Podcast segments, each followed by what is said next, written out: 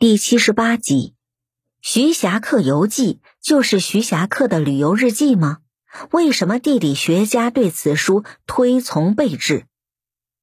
徐霞客游记是一部地理名著，作者徐霞客历经三十多年旅行，写下了诸多名山游记和其他各种自然地理方面的内容。此书对地理、水文、地质、植物等现象均做了详细记录。在地理学上的重要成就很多。首先，他是中国和世界广泛考察科斯特地貌的卓越先驱，对科斯特洞穴的特征、类型及成因有详细的考察和科学的技术。其次，他纠正了文献记载的关于中国水稻源流的一些错误，肯定金沙江是长江上源。在此。记述了很多植物的生态品种，明确提出了地形、气温、风速对植物分布的影响。徐霞客还调查了云南腾冲的火山遗迹，科学解释了火山喷发出的红色浮石的质地及成因，并最早的对地热现象进行描述。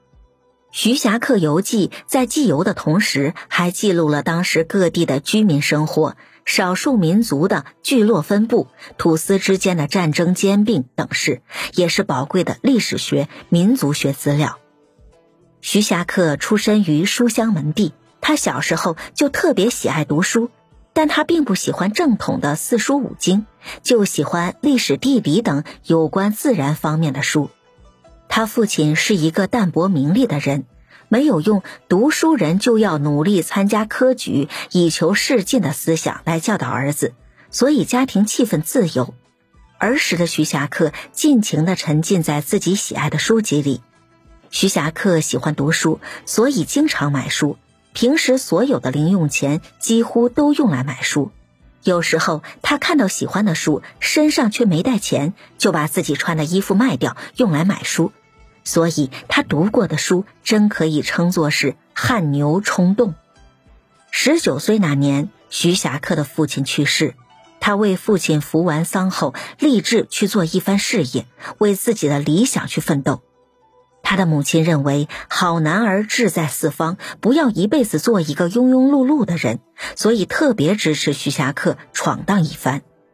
徐霞客辞别了母亲，开始了自己地理旅行。